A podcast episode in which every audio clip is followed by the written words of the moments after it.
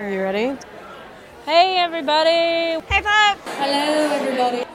People in the back. Welcome, everybody. Welcome to the Inner Loop. Welcome, everybody. Welcome to the Inner Loop. Without further ado, without further ado, Okay, so without further ado, we're gonna get started.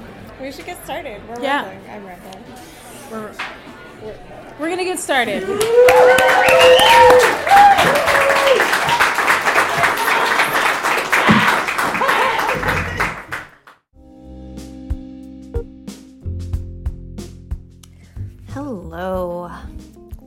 To the Inner Loop Radio and our special quarantine inspiration series. I am back again, Inner Loop co founder Courtney Sexton. Um, these short episodes are here to provide you with inspiration in a challenging time in all of our lives.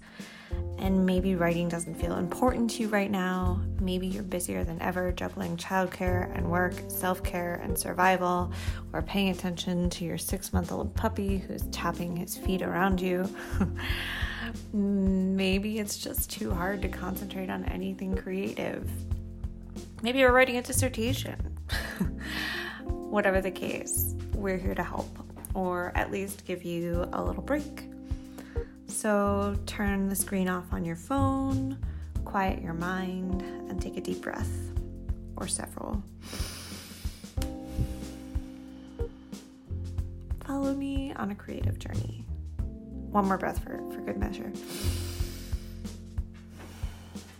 Okay, so I am a really tactile person, and this can be a beautiful thing as much as it can be an incredibly frustrating one. Uh, and having worked with many visual artists and historians and museum curators over the years, I understand the importance of preservation, uh, both physical, of collections of objects, and cultural, of concepts, ideas, stories, histories, shared histories, and experiences. And it's it's the physical object preservation part that sometimes gets me into trouble because I'll be damned if every single time I'm in a gallery or a museum or at an art show and there isn't something that I don't want to reach out and touch, like rub my fingers all over it. Oh, not in a weird way. Well, maybe. I mean, not in like a sexual way. Well, I don't know. It depends on the art exhibit, I guess. But anyway, I digress. Uh, and it's like, I wonder is it because I'm not supposed to? Because there are signs around telling me stay X feet away? Is it the allure of the forbidden? I'm, I mean, maybe, maybe that's part of it, but I think it goes deeper than that. To really experience the world around us, to get a true sense of a thing we need more than one sense. I mean, humans have become really, the majority of humans have become really reliant on visual aids and our eyesight. Um, sometimes smell, less so than others. And I could tell you about the evolution of smell in mammals, but I won't again digress. but these other senses, they they not only help us, you know, get a true sense and experience the world, but also they they're what evoke memories. They're what build our world and and allow us to retain pieces of it what would we do without being able to conjure oh i don't know what i would do without being able to conjure the soft velvet of of my dog's ears or grains of sand lingering between your toes? Um something i think about really viscerally is that slight scrape of fingernails against your scalp as my mom would pull tight plaits of hair, you know, in my braids before sending me off to school. And when it comes to art, it's those divots and and pops of passion, the little pa- literal passion coming through the artist's brush on the canvas, that medium of feeling is in the literal feeling. um, I recently visited Marjorie Merriweather Post estate here in DC. Um, they've reopened the gardens so that guests can stroll through, and they're luscious. They're, they're gardens and greenhouses, and it's a safe escape to somewhere outside of my house where I could not only experience something beyond the restricted routines that have taken hold of us all, but I could touch things. there were so many varieties of plants and botanicals in bloom, carefully curated, no doubt. Um, but there was no shortage of textures to feel, and each one it seemed awakened a thought or a memory. There were the sage green leaves of of what's called lamb's ear that took me straight away to a walk that I took where a friend first showed me those plants. They were thriving in like a little city street box. Uh, the mosses growing under the, the trickling waterfall in the Japanese garden made me think of salamanders and collecting them as a kid. Um, the rough bark of wisteria brought me back to Sarah Lawrence, actually, where I did my MFA, because um, there were these trellises of grapevine that covered the canvas campus. the campus as a canvas. Um, anyway, there there there are these all these things that that can be expressed, felt and expressed, and and really um, lingered over in a luscious way um, when you touch. And you know, as writers, we are consumed by feeling, right? It's our job our obsession, our need to put feelings into words, whether or not words for those feelings exist. We have to we have to create them, we have to find them.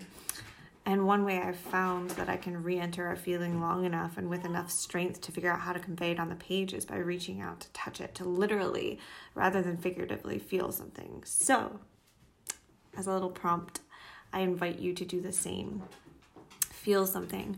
Feel it with your body, your skin, your fingers, and describe it. Then see if that sense, that touch, helps you to also feel it in your bones. And I'm going to do the same. Okay? Go. I'll see you back here in a second. Okay, we're back. I'm back. You're back, I hope.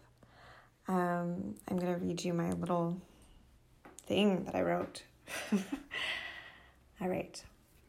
The leather is stiff but smooth, not cracked, not rough. It has been waiting without rotting since 1973.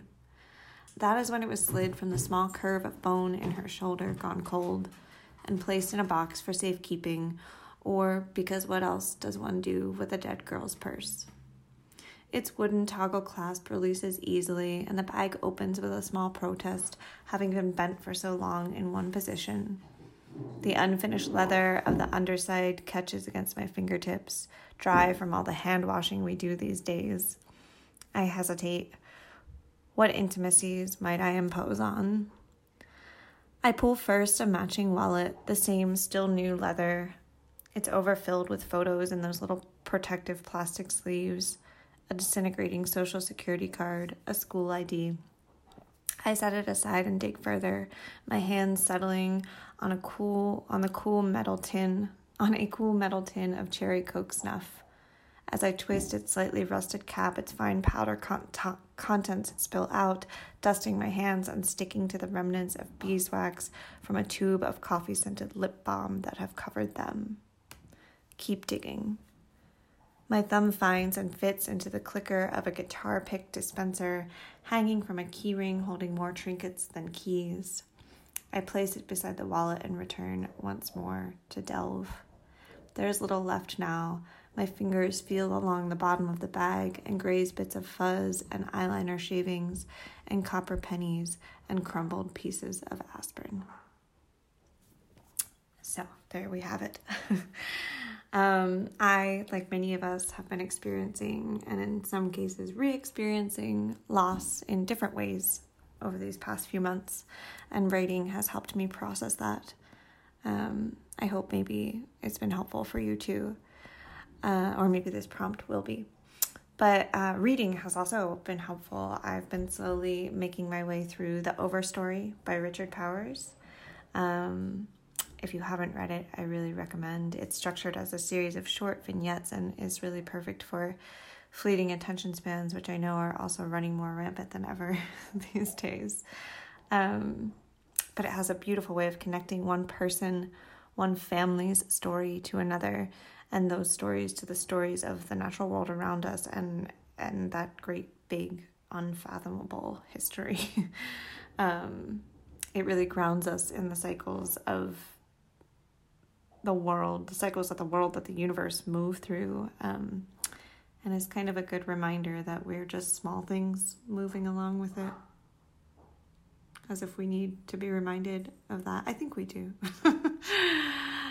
well, anyway, I didn't mean for this to be a downer. I hope I hope it gave you some inspiration and, and get out there and feel things. Go touch stuff. If you can I mean like not dirty surfaces though, be safe. um that's our show. Join us every Friday for more writing tips, inspiration, and prompts. To find out more about us, visit us at theinnerlooplit.org. And when you turn your screen back on, don't forget to hit that subscribe button next to our name, or Rachel will be really mad at me. Perhaps you can even put a five star review. I'm Courtney Sexton for the Inner Loop Radio. Right on.